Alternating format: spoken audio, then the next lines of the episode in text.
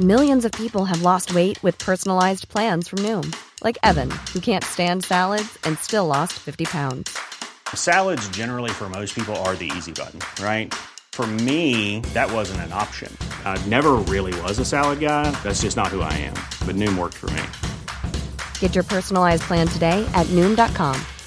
Real Noom user compensated to provide their story.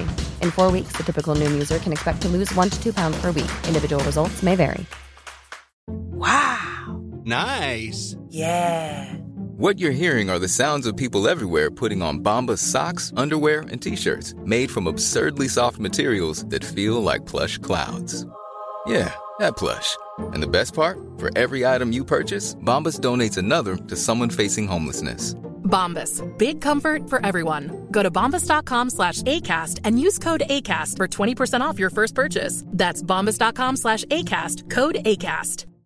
One size fits all seems like a good idea for clothes until you try them on. Same goes for healthcare. That's why United Healthcare offers flexible, budget-friendly coverage for medical, vision, dental, and more. Learn more at uh1.com.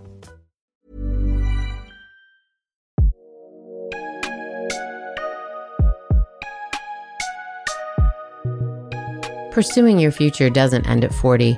In fact, it may mark the beginning of knowing who you are, what you're capable of, and what you really want. But knowing what's next and how to get there can be a challenge, especially when old narratives play on repeat. Liberty Road is here to share stories so that you can consider your possibilities, pursue your purpose, and move into your future with intention. I'm your host, Netta Jones, and we're here to listen, learn, and liberate dreams, one episode at a time. Well, hello, Liberty listeners. Welcome to another episode of Liberty Road. Today, you guys get to hear from the founders of Perfect White Tea, Lisa Hickey and Jen Menchaca, and I'm so excited to have them on the show today. Hey, guys, how are you? Good. Hi, we're great. Thank you for having us. Absolutely. Since there's two of you, I'm going to direct these questions to one of you at a time. So, Jen, let's start with you. What is Perfect White Tea? Gosh, you know what it is? It's a friendship that it grows into T-shirts, right, Lisa? I kind of think that's where it started. Lisa and I love T-shirts, but first and foremost, we love each other as friends, and we've always wanted to work together. We worked together on a previous brand, and when that sort of exited our life, the opportunity and the idea for Perfect White Tea really manifested itself, and because we're so aligned with our aesthetic, our values, our humor, our, way we just do things. We're both mothers. It really organically turned into it's almost like our lifestyle manifested itself into this T-shirt brand. So nothing's forced. It all comes from the heart. It all comes from what we love. And it turned into a very simple concept, which is the feeling you get when you're wearing your perfect white tee. And it's simple, it's curated, it's classic, and it's forever. And this timeless classic line has resonated with people we know, with our buyers, and now with our end consumers. And it's grown exponentially into this thing that has never, ever lost its grounding, which is the white T-shirt and the love of that white T-shirt. I love the simplicity of it. For those who are listening who are either in a friendship where two people are trying to think about something to do together or just thinking about an idea, I think, and I'm speaking to myself here, we can easily overcomplicate what our offering is. And because it's something so simple, the audience is able to grasp what you're talking about, not just the physical tea, but the feeling of that perfect white tea. Lisa, what did you guys see as white space in the market? You said that you'd worked together before. I know from doing a little research that you guys had been in fashion, both wholesale and retail. What was it that you saw in the market? What kind of gap or white space were you trying to fill?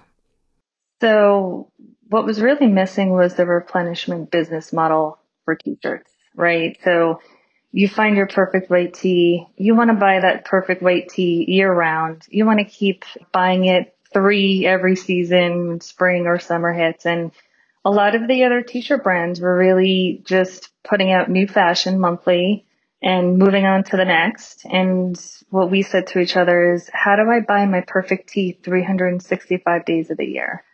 And that was the white, space that we felt Perfect White Tea could take on. Again, the simplicity of it. And you guys looked at your own needs. What is it that I wish I had? What is it that we feel like just in my closet is missing, not even in the total market? Mm-hmm. And then to be able to say, well, how many other people must feel the same way? It's almost too simple, like that many of us probably overlooked this problem and the solution that you're creating. For sure. So you talked about your friendship a little bit. Were you guys friends or colleagues before the friendship sort of turned into Perfect White Tea? Who wants to tell that story? You're both smiling. Jen, why don't we start with you? Lisa, I'll come back to you so you can fix any things or clarify other things. By the way, she's a fact checker, just so you know. That one. It's good to have one. I just go with what's in my head and it comes out of my mouth and she has to correct me. Honestly, we really were colleagues, right? So I had launched another brand previously to this, and she and I met because she was the multi-line showroom that did most of our business. And she and I just started talking. It was very simple, beginning, which is talk to your showrooms regularly, listen to her, not listen to her. She taught me a lot about listen to your showrooms, Jen. And just because you like a drop crotch jogger doesn't mean the rest of your audience will, and then she would show me a number and I was like, oh, wait a minute, it actually is based in numbers, right? Numbers don't lie. Listen to your showroom. So she and I became close based on that feedback, that back and forth, because and you'll find out, I think, throughout this conversation, I hope your listeners will, is that the one thing that you'll find from us is that we don't have to be the smartest people in the room. Mm-hmm. So I knew that Lisa was an expert in her field, and we started talking like that. And that respect really was rooted in those conversations. And she respected my opinion, I respected hers. And then it turned into this new brand, and it's just gotten bigger and bigger, and these layers of things we're doing together, and the failures and I actually freaked out on her yesterday. Sorry about that, by the way, Lisa, because I was upset about something, but she talked me off a ledge. So it has grown from this working relationship to a friendship so easily. There's never been an effort. I've never put forth an effort. Lisa probably does when I'm yelling. Let's fact check that, Lisa. Yeah, it's all wrong. No, but that's true. We were definitely colleagues in business, but I think the reality is the trust that we found in each other is what established the friendship over time, because trust is really important in a partnership. Sure. She always has my back and I always have hers. And, we're all going to fail and make mistakes along the way or have freak out sessions, because I've done it. Maybe a little less than Jen. Probably a little less than Jen. But, that we're there for each other and that it just makes us stronger. And I think that's where the friendship really came from is fully understanding. She has my back no matter what I do, no matter what mistake I make, no matter... we fix it, we move on and find the positivity and the learning in it, and that's it. So it's a friendship now. It's both now, but it was definitely started as business first. I want to ask you guys a question because I'm mindful that people who are listening, who are considering a partnership, whether they've identified the person they want to go into business with, or maybe they're a solopreneur and they're thinking, I'd really love to bring somebody else in to help do some of this heavy lifting. I'm going to ask each of you this question because I think it's really important. And as somebody who for many, many years consulted women in small business, I've done lots of what I call partnership divorces and partnership agreements. Yeah. And they are beautiful when they are beautiful, and they are heart-wrenchingly painful when they are not beautiful. So I'm going to ask the question this way. Somebody comes to you, Jen, and she says, I want to take on this partner for this new business. What's your advice to her about that partnership? You better be sure. Yeah. And I don't know how else to say it, because there is no, and that's the hardest part about it, there is no bullet point list. that you can check off, really, that will ensure that this partnership lasts, and not just lasts, by the way, it has to grow. It's not about being stable. It's about growing. You have to be prepared. It's like any relationship. It's like any marriage. As I'm evolving as a business owner, Lisa evolves with me. And if those are not synergistic, those two journeys, then you have problems. And a lot of it is go with your gut too. And Lisa's gut is much better than mine. Probably because of the diet, number one, but number two, because of she just has a much better intuition, I think, with people. But sometimes deep down in there somewhere, I do feel the same thing. And it's kind of like two things. It's like, you never really know, but there is a gut instinct that I think you can draw upon, and don't ignore that. Mm-hmm. Yeah, Lisa, I'd love to hear your answer to that question too. And maybe even if there are, while there might not be bullet points, so to speak, if there's something that you should really lean into. You both said respect earlier, which I think is key, but I'd love to hear from you. Yeah, I mean, I would say the biggest, I've actually mentored other women in business relationships and partnerships.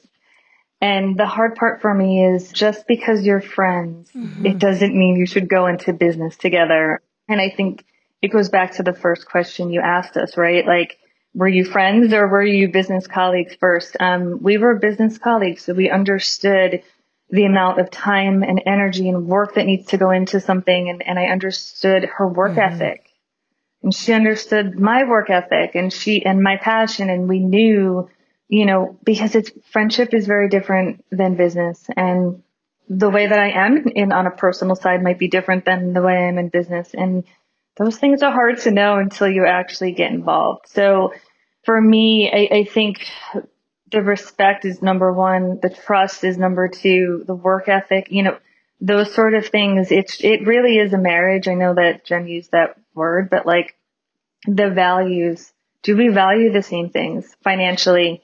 Because when we're making decisions and we're talking about hard things, we have to kind of be on the same page all the time. And even when we're not, I have to trust her and go with what she says, or she has to do the same for me. And it takes a lot of trust to do that. So advice for friendships is just fully really understanding what the work ethic is really like. Yeah. And what I think you're saying about having first been colleagues is really key. And I think people can almost manufacture that to some degree by doing a project with a friend, right? Not fully going into business, but hey, let's do a whatever, given the business, like if we're making candles, let's make a few candles as a pop-up and see how it goes. There are ways to sort of test out how each other works. And it's not a right or wrong. It's just a compatibility. Exactly. Yeah. Thank you guys for that. I think that's really important to identify and to really be able to understand what is it about successful partnerships that make them so. Okay, Jen, back to you. You guys, as I said earlier, you've both been in fashion. You both probably have similar experiences in the industry, although I hear that Lisa was doing the showroom and you had the brand. When you guys decided to partner, right? How did you divvy up your roles and decide who's going to take what in this new venture? They're both. I will answer that. That was fantastic. You both started cracking up. Was so easy. We did not even have to talk about it, because why? The strengths. Let me start with my weaknesses. My weaknesses are Lisa's strengths, and I mean by a lot. To the fifth power. I don't even know what that means. Yeah. That's my point. Like, she's got such a different approach, and she's got such a different skill set than I do, like that there was no conversation. And to this day, there is no or you do this and I do this. Like, we're just different people. And I guess the louder one, you'd like to say, I pop off at the mouth. I love colors. I love talking. I love marketing. I love to do all of these things that Lisa, she does them. And she loves, like these podcasts, sometimes we drag her kicking and screaming, but she's on it and she's great. Thank you, Lisa. She really, let's just be, I'm totally like, we're totally discovering something about Lisa, but no, she's great. But this is what I lead with, right? This is my, at the trade shows, she literally, if you can imagine with a big hook on a stage trying to pull me off and out of the booth because I'm doing a little bit too much dancing and juggling for the buyers. It works for the buyers for a minute, but then Lisa's got to go in and close the deal. That's kind of what it is in like the most simplest terms. To your earlier point, you guys got to see that in each other. Like Lisa, you got to see, oh, I know what Jen has to offer if we do something together. And Jen, you got to see, and I know the same. And I think what you said earlier about we don't have to be the smartest person in the room. I mean, let's talk about being in midlife and finally appreciating that and being able to hold that and not feel that your ego gets tripped up, but in fact, you know how to embrace that and make that like, oh, that's an ingredient. That's not going to kill this. That's actually going to make this. Yeah. When you're comfortable in the room, when you're comfortable in your skin, you don't have to be the smartest person. You don't put down people's ideas. You respect everybody and their opinions and what they have to say. And once you do that, I mean, I learned that from my dad. You walk in and you listen to your team, and it creates a beautiful, creative environment. Is that who you are, or did you learn that as you spent time in various businesses? Was that something that I'm not trying to force this to make it be about midlife, but I sort of am curious. Is that something that evolved? I'll ask it that way. For me, I've never wanted to be the smartest person in the room. That meant I wasn't growing, you know. I really fully always surrounded myself and looked for talent to grow me, right? Like I knew from a really young age that if I was comfortable, I wasn't growing. So I prefer to be uncomfortable, even if that means doing a podcast, because somehow I'm growing right now. But I do enjoy the comfort on the business side, similar to what Jen said, right? Like I love being in front of people when it comes to like business and strategy and plans and what are we doing and how are we getting there and how are we achieving it and with who. That's where my strength is. But I enjoy being uncomfortable and really like listening to what people say. And when Jen and I first worked together, I used to literally beg her. I'd say, Jen, like we're your salespeople. We're on the front line. Like I need you to listen to what we're saying. And being a multi-line sales agency, no one ever listened to us and they did whatever they wanted. And eventually I was like, you know, all you have to do is the end consumer is telling the retailer is telling me, and I'm telling you, you're getting this like directly from your customer. You have to listen. And that's what we do differently at Perfect White Tea. I mean, if you don't like our style and we're not going to make it again, but if you love it, we're going to make it in a million more colors for you to wear. So I went off on a tangent a little bit, but that's good. You know, ultimately finding people smarter than us is definitely something that we both really value. And it takes a little bit of pressure off ourselves. You know, we can talk about going into midlife and coming through the other side, going into the other phase of my life. I am more comfortable like this too. And trying to hold on to that control all the time was just exhausting.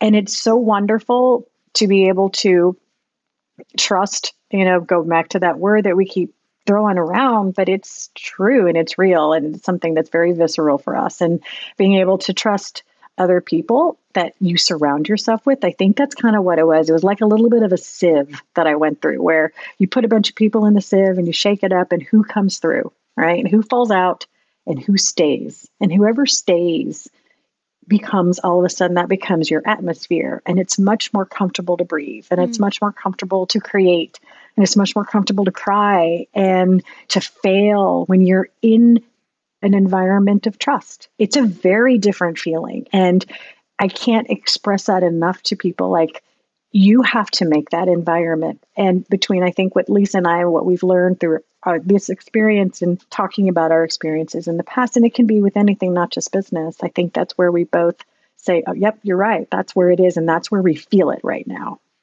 I'm really mindful as you're talking, Jen, that we don't grow up hearing lessons about business that way. And it's such a feminine way of looking at business. And it's so necessary. That kind of information, that kind of way of looking at building a team, at looking at who you collaborate with, at looking at everything from the manufacturing on up, whatever type of business you have, that way of looking at things, creating that environment so people can breathe, so people can be creative is such an important lesson, and one that I don't think we hear enough of. And I'm so happy that you said it. And I think we need more and more men and women, boys and girls coming up, learning that that's part of what you want to cultivate. That's part of what you're going for. The product will come from that, but that's really what you're in charge of. Lisa, do you want to add to that? I want to give you an opportunity. Yeah, I mean, honestly, it was spot on. Yeah, I think just the sieve, because I am very visual, even though I do love numbers, like the sieve and who's there at the end of it was so spot on that I'm not even going to try to top that. I'm not going to lie. All right. Well, she fact checked, and you came out on top. So all good. Well, you know, it's funny because it's easy for us to make fun of the numbers. And I don't think I've ever been on a podcast where somebody hasn't said something about, I hate numbers, or I have to hand off numbers to this partner. She loves numbers, whatever. It always comes up. But the thing that I think is so valuable about numbers, besides the math, besides the bottom line, is what Lisa was talking about earlier. The data that the numbers tell you informs the business. They allow you to make those creative decisions. It's not just, is there enough money in the bank to pay the bills? Is there enough money in the bank to call ourselves profitable at the end of the year? It's also, how are we going to move forward? If the consumers are telling you something, they're telling you something with their pocketbooks. Mm-hmm. And I used to say, again, as a consultant, data is actually sexy. If you really learn how to read it, it's very cool, and it can tell you a lot about your business. But it takes us a minute to really embrace that data is cool. It sure does. It sure does. But it's true, right, Lisa? I mean, think of the decisions that you're bringing to Jen, or that you're making or have made in the past, and what you were telling your manufacturers. Like, you got to hear what the consumer is saying, and I've got the numbers to show it or to prove it. Yeah. And I think one of the things that I have loved since the beginning of time is just understanding selling reports, right? Like, I get selling reports, and I can't wait to dive in and see what information I'm going to pull from it and tell Jen, you know, and I'm like, you're never going to guess what I, you know, and because there's just so much data and so many ways to look at it, whether we're launching a new product, what is the direct to consumer customer saying versus my wholesale customer? Are they the same? Are they not the same? And between all the different selling reports that I get, and I'm able to read, you know, even some retailer selling reports that are sent to me, it gives me so much insight into our development process and where we need to go. And, you know, someone might say, hey, you know, Lisa and Jen, you need more dresses. And then I say, hey, every time we introduce dresses, they never sell. And our t-shirts sell 10-1. So I don't know about that. So it really is more, we call it a science, right, Jen? Like, that's what we say all the time. It's a little bit more of a science. Like, we really want our end consumer to dictate that to us. And we find that all in the numbers. And I have so much fun doing it. Well, and you had said, you know, that you're in the replenishment business. That's one of the things you're solving for. So if you're going to replenish the teas that we love, you need to know which teas we love and which ones to, like, okay, that was a nice kind of, maybe that was a boost in sales, but it was a trend. They don't want that one over and over. They wanted to give it a try. So those numbers are informing the very core of what you were trying to solve. They're important to that piece of the business. How has age played a role in what you guys are doing together, building this business, and how you respond to the consumer in terms of what you're creating? So, Jen, I'll start with, how is it informed how you and Lisa work together? I mean, you've talked about your experience, and that's led to listening and not needing to be in the smartest person in the room. What else would you say you've brought along with you that age has informed in terms of being a business owner? Menopause. Yeah. I'm telling you. I'll be honest. Let's just throw it out on the table here. Like, my body has changed, you know, and what I think looks good on me has changed. I don't mean to be so, like, aggressive with that answer. That's not aggressive. That's why we're here. Let's just call it what it is. I mean, I have gone through a life change that it wasn't bad. Like, I'm not saying it's a bad thing, by the way. Yeah. It, you know, it comes with its challenges, but I don't want to show my belly anymore. Yeah. My sensibility and what I think looks good on me has changed.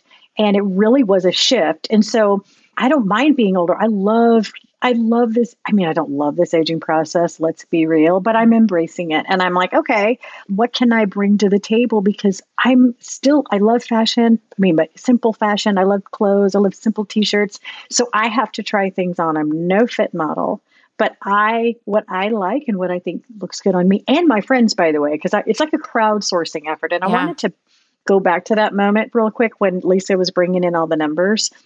We don't necessarily look at it, and we look at it as math for sure, especially Lisa, but we also pull out a little bit and look at it as like crowdsourcing. Mm-hmm. What is our audience telling us? It's more of a conversation as opposed to a formula, right? What's that conversation sound like? And what are the factors and what are the variables that add to that conversation? And one of them is the older woman and the woman who has always loved fashion, but her body's a little bit, different now, but still wants to feel good and sexy, but maybe not in a thinner t-shirt, maybe a little bit more substantial. Right. Is it a crew neck? Is it a V-neck? So those are I feel like adding a little bit of addition and subtraction to the formula is what I bring. It's a different experience. If you were born with ovaries and you're over 40, you might be in perimenopause. Perimenopause is the time leading up to menopause where your hormone levels start to begin fluctuating and decline, and it can last up to 10 years. If you're experiencing symptoms like irregular periods, mood swings, forgetfulness, anxiety, or hot flashes, it might be time for you to talk to a doctor. Now, Alloy is a new kind of women's health company, and they're here to help you feel your best and stay healthy through perimenopause and beyond. From hormonal treatments to symbiotics to skincare, Alloy has what you need to age healthfully. And Alloy doctors are licensed in all 50 states, and all practitioners are menopause trained, so you can work with a doctor to get a personalized treatment plan. Now, once you're a member, you'll get everything shipped to your door, including automatic refills, and you'll get unlimited messaging with your doctor who can answer any questions you have as they come up. So go to myalloy.com to start your virtual appointment today. That's myalloy.com, myalloy.com. How about you, Lisa? If you look pre-2020 at who Lisa was as a businesswoman, and then you look at what you're doing now and the way you're dealing with stress, the way you're dealing with Jen, the way you're dealing with family issues, the way the bad numbers inform kind of, oh gosh, this was a tough month or a tough week or whatever. How has your process changed from before this venture to now and relative to your age? Yeah, to where I am in life. I mean, I have to be honest, I have 3 children and they're at the ages where there's different problems, right? They have relationship problems, girlfriends talking about them behind their back, or my son got, there's just all these different conflicts, right? And I didn't have that before. I didn't have that before this brand. They were young and babies, and I had different problems, right? Like time management and being a mom and also a businesswoman. So now it's really changed the way that I look at things, because how I handle the conflicts or teach my children to handle the interpersonal conflicts that they're having. Right, Jen, I've been talking to you about this lately. It's carrying over to business and how I handle interpersonal conflicts between team members, between partners, between Jen and I. I mean, luckily for Jen and I, the communication has always been clear. Whether we like it or not, we're going to tell each other the honest truth. And trust me, we don't always like it, neither one of us, but we do it because it's true. And we say sorry, by the way. And we say sorry. We say sorry. Yes. Yes. But these are all things that, I'm in my 40s. You learn in kindergarten. I know.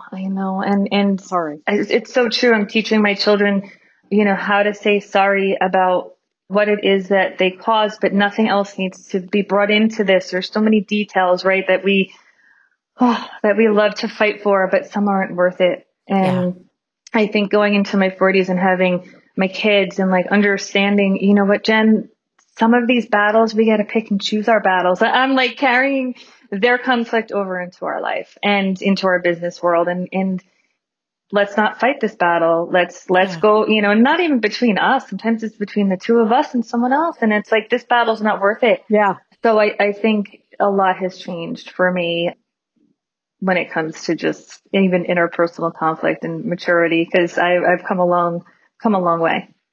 Yeah, I think there is something to being able to let go of not just the small stuff, but you got to identify what's small, because everything can feel big in the moment, right? So having the wisdom to be able to see that for what it is and identify it as, this doesn't really impact our bigger vision, right? It sets us back a day, or we lose a client, or whatever it is. But being able to see that for what it is. When you are younger, all that is brand new. You don't know the difference between what a big issue is and a small issue is. Right. You just know you're presented with an issue. And it's not until you have 10, 20 of those things that you can start to say, wait a minute, maybe I really don't need to sweat the small stuff, so to speak. Mm-hmm. Thank you guys for talking about both the menopause thing, which, believe me, we talk about that a lot around here. And also, you bring up a very specific point relative to your business, which is we have to understand that as our customer is aging and seeing herself differently, we need to help her embrace herself differently. So how do we look at what we're doing? How do we offer a solution for her, not just to have her continue to feel bad about herself because this t-shirt is too thin, she isn't feeling comfortable in it, and so it's this constant reminder that she isn't who she was, right? Mm-hmm, versus, exactly. Wait a minute, we have an opportunity here to tell a different story, tell her a different story about herself. That's a powerful tool that you guys have, and probably one you didn't think about when you first started, or maybe you did. Maybe that was something that you wanted to address. Yeah, but we also surround ourselves with like the younger generation. I love them and I respect their opinions, but they don't have to deal with boob fat. They don't know what that is. Yeah. And I never did either. And all of a sudden I'm like, how do I look and feel good? And how do I embrace that? And how do I design around that? And no one else in the room may understand that except for me and somebody else who may be my age. But I like bringing that to the table. And then I turn around and the, 25-year-old is doing some really cool, like fitted faux crops, some sort of beautiful situation. And I look at her and I'm like, damn, I remember when I could do that, but you look good. Let's go with it. Yeah. There's no competition. There's no threat. It's just loving everybody at every phase in life that they're at. Mm-hmm. Yeah. Well, you just made a lot of people happy. Most of our listeners aren't the kids in the room. Most of our listeners are women who will be happy to know that, you have figured out with your t-shirts what to do with that new body that they are looking at. They don't know what to do with it either. And so to have you say, hey, we are paying attention to this and we have a solution for you, I think is going to make a lot of people really happy. Okay. Thanks for the work you're doing. That's what we're here for. That's what we're here for. So in this season, we're talking a lot about new beginnings on the podcast. And I want you guys to go back to 2020 and just remember pre-launch, all the things that were scary, all the things that were exhilarating, and talk to us a little bit about, again, keep in mind that the listener is somebody who is listening to this podcast to hear women in midlife tell their story so she can figure out what her story might be. Maybe she's a business owner and she wants to hear something that sounds sort of resonates like, yeah, I had that pain point too, and you're going to make her feel better. Maybe she's somebody who is trying to think about what's next. And that new beginning is really scary for her. Can you guys just talk about what did you have to overcome to launch the brand? And what, in retrospect, here we are 4 years later, what can you look back at and say, that was a blessing in disguise? And Lisa, I'll start with you. Oh, there was so much. So many things. I mean, no, there was. But looking back, I had sold and represented so many different t-shirt brands for 20 years. So, and I had represented Jen's, right? And for me, it was, I was selling everyone else's brands for them to the wholesalers. I was their sales agent, but I never had my own. I never had my own brand. I could never call it my own. I could never do all this hard work to say at the end, like, this is mine, right? And when Jen presented that opportunity to me, it was obviously life-changing. All of this passion and love that I put into everyone else's brands, I could put into my own. And it was exhilarating. It was, wow, like I know exactly how we're going to do this, distributions and teams and agencies and who, and I knew how we wanted to get started. And was it scary? Of course, and anything new is scary, right? Like, and again, I am one of those people, and I can honestly say that since the beginning of time, I love to be afraid of things. I honestly, even in my 20s, I felt that same way. I started my showroom at 26 years old. I was terrified. I was like, oh my God. And it was during the recession. It was from 2007 to 2008. And I'm like, I'm going to lose everything. And I remember saying to myself, well, I'll figure it out, right? When there's a will, there's a way. Something my dad taught me. You know, Jen and I talk about that. But when there's a will, there's a way. You know, do you have the will? And I was like, I do. He's like, so then stop complaining, right? Just do it. So I think that's carried with me. But through all of these years, every time something new presents itself and I'm afraid, I'm like, oh, this is it. Let's go for it. Let's make it happen, because it's going to be hard. There's going to be challenges, but everything is figure outable. And yes, that's just something that I'm always going to say. And I say to Jen all the time, we can figure it out. That's it. Like, figure it out. These problems are going to come for the rest of our existence. That's Jen. Right. I know. How do we do it? Yeah. No, it's true. Thanks for that, Lisa. Jen, how about for you? What was scary when you thought about launching, about doing something new? And maybe what do you now see is like, man, I had no idea how great that was going to be, or we made a decision early on and we had no idea that was the right decision, like just how right we were? I think it's a good question. The first thing that comes to mind, I think I didn't have confidence at the time. My confidence was pretty low because, you know, things had not worked out in a previous company. And the exit was tough, and the lessons I learned and the people I sort of had to deal with was tough. And that experience brought me to a place where I was like, I don't know if I ever even want to be in LA anymore. I don't know what I want to do.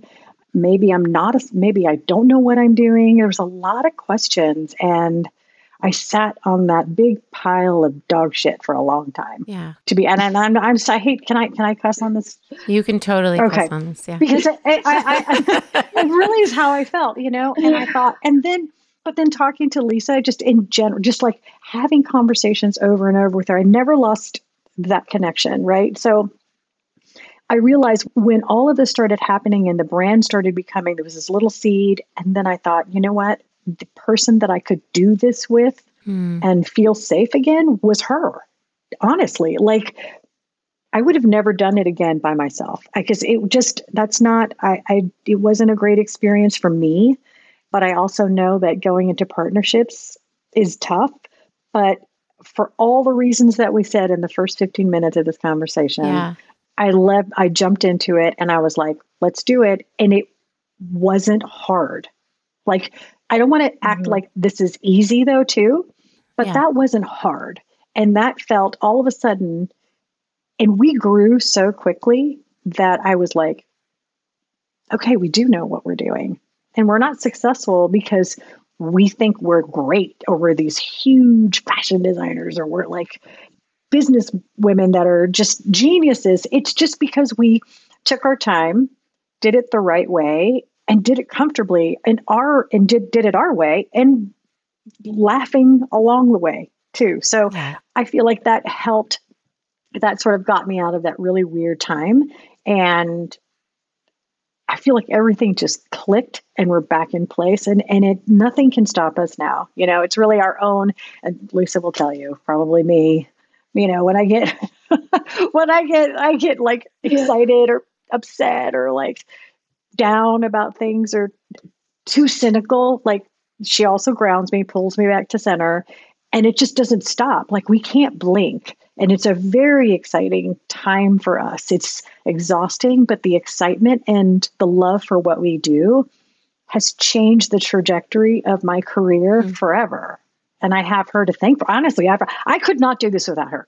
We're going through some crazy stuff right now. I'm like, I call her up and I'm like, girl, I don't know what I would do if you weren't in my life.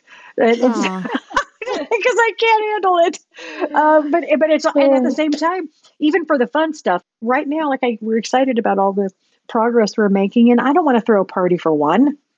It's a party for two, and that's a lot more fun.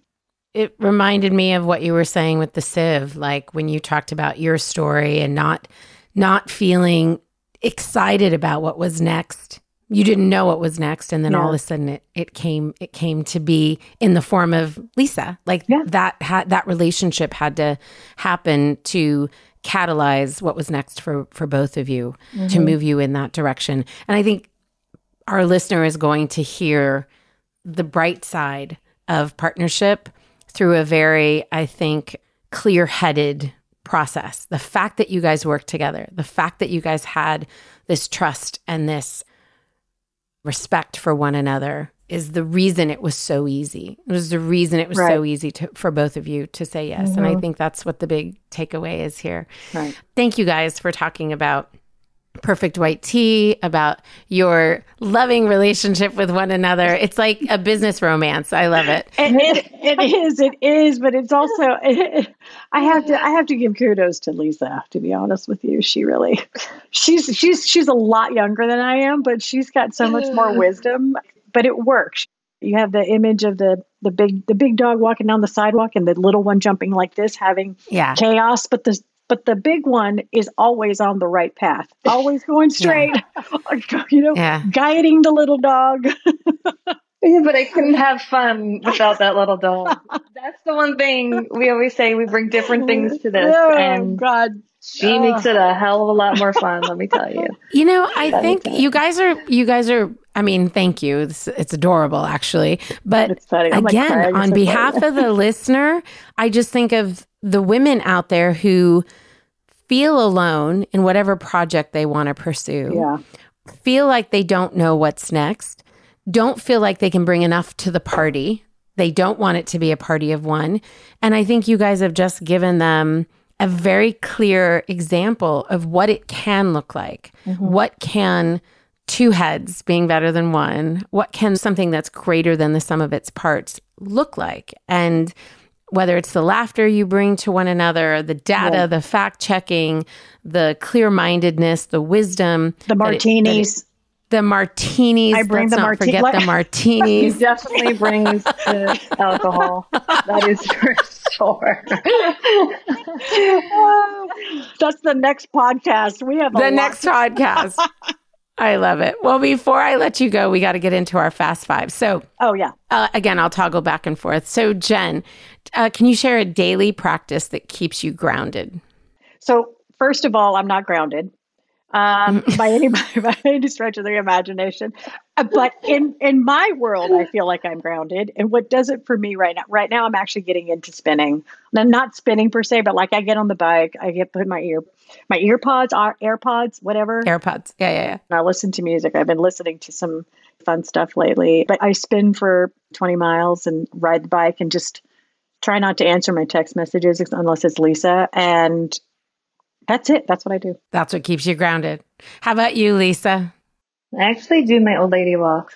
I call them the lady walks because I remember my mom doing them, and I'm like, that seems so boring. And I can't tell you, I do 2.5 miles every morning.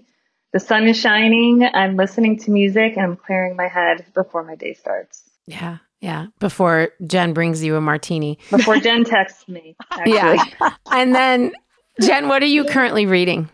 I haven't been reading much lately. I hate to say it. I mean, I read Lisa's texts. That's what I've been reading lately.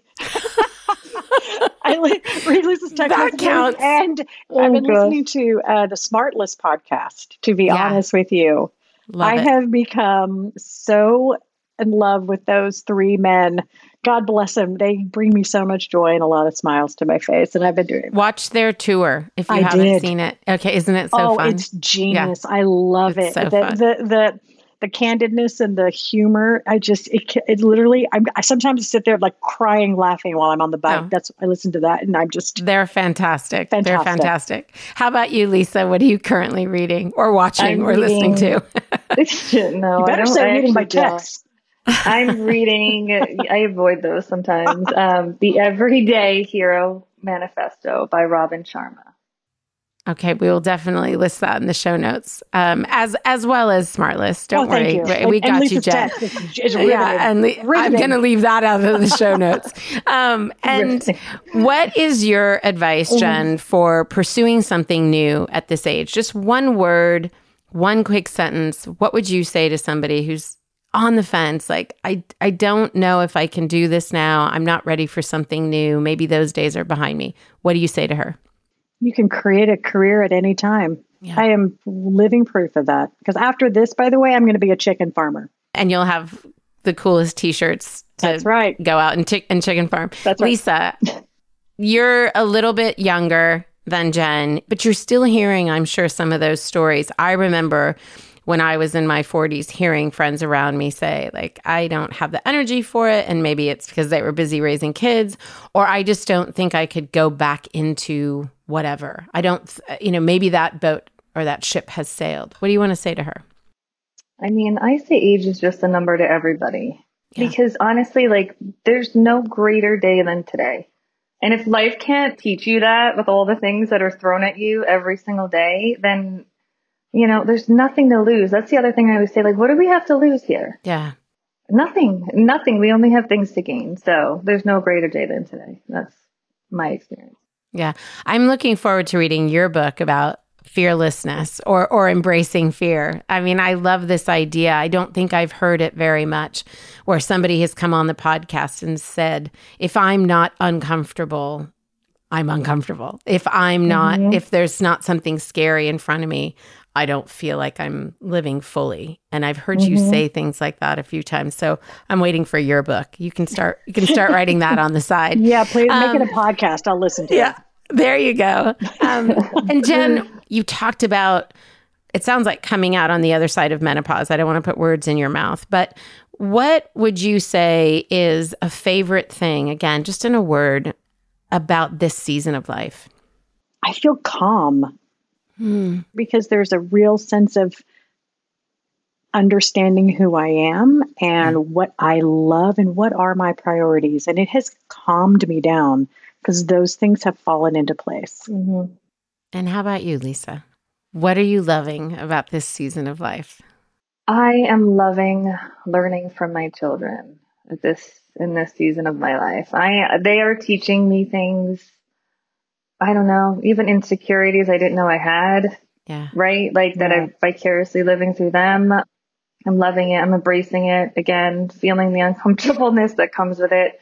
And then it's honestly, it's changing me for the better. So what a lovely thing to say. That's a great answer. Yeah. Yeah. No, I didn't mention my kid and I'm like me, no, but it's true. No, but Jen, I'm sure you're saying it's a lovely answer because you're reflecting on how the same is true for you. I know it's true for me. I also have 3 kids and I'm a completely different person in so many ways because of who they are. So that's wonderful. Make sure they listen to that when this podcast comes out.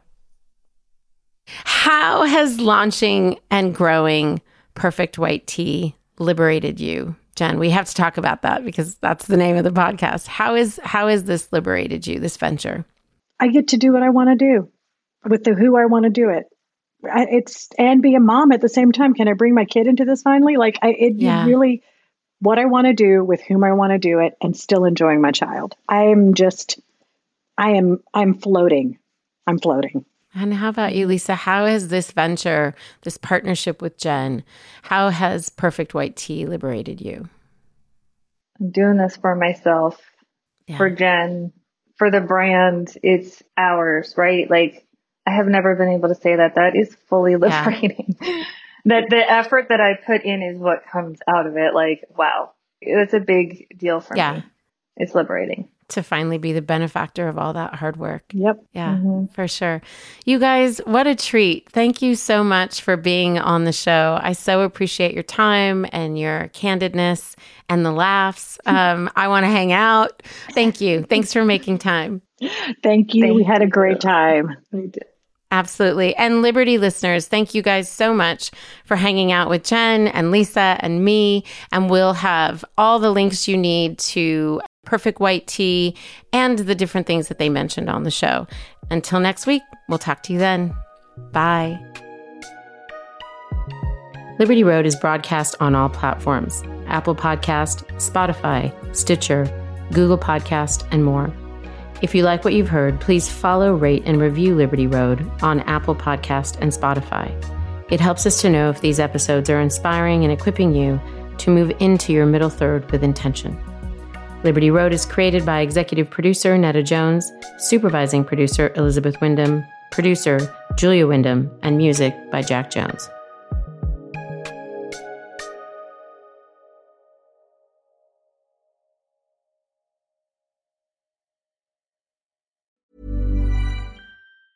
Mom deserves the best, and there's no better place to shop for Mother's Day than Whole Foods Market. They're your destination for unbeatable savings, from premium gifts to show-stopping flowers and irresistible desserts. Start by saving 33% with Prime on all body care and candles. Then get a 15-stem bunch of tulips for just $9.99 each with Prime. Round out Mom's menu with festive rosé, irresistible berry chantilly cake, and more special treats. Come celebrate Mother's Day at Whole Foods Market. Hi, this is Craig Robinson from Ways to Win, and support for this podcast comes from Invesco QQQ, the official ETF of the NCAA. Invesco QQQ is proud to sponsor this episode, and even prouder to provide access to innovation for the last 25 years. Basketball has had innovations over the years, too. We're seeing the game played in new ways every day. Learn more at Invesco.com/QQQ. Let's rethink possibility. Invesco Distributors, Inc. Planning for your next trip? Elevate your travel style with Quince. Quince has all the jet-setting essentials you'll want for your next getaway, like European linen, premium luggage options, buttery soft Italian leather bags, and so much more. And it's all priced at 50 to 80% less than similar brands. Plus, Quince only works with factories that use safe and ethical manufacturing practices. Pack your bags with high-quality essentials you'll be wearing for vacations to come with Quince. Go to quince.com/pack for free shipping and 365-day returns.